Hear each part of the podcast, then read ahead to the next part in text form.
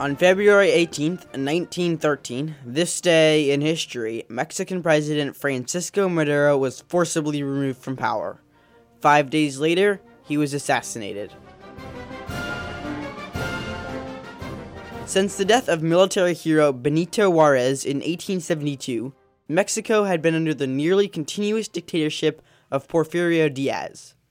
Although Mexico's economy grew under his leadership, the standard of living for most Mexicans remained poor, and discontent with Diaz's leadership gradually intensified.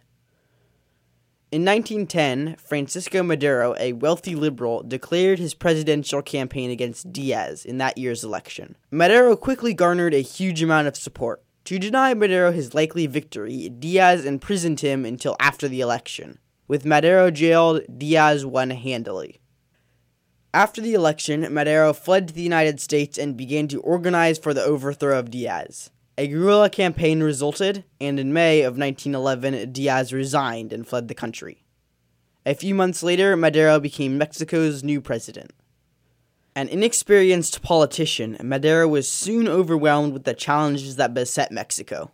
Many favored a return to dictatorship, while others maintained that Madero had failed to enact the reforms he promised. On February 18th, 1913, this day in history, General Huerta ousted Madero and took control of the government. A few days later, Madero and his vice president were assassinated. The coup and subsequent assassination of Madero laid the groundwork for years of violent turmoil that would claim the lives of around 2.5 million Mexicans. I'm Max Colfax, and you just listened to This Day in History. This has been a production of Mendocino County Public Broadcasting, KZYX Philo 90.7 FM, KZYZ Willits and Ukiah 91.5 FM, and Fort Bragg at 88.1 FM. You can find more content like this on our website at kzyx.org and consider donating by clicking the red donate button in the upper right corner. Thank you for listening.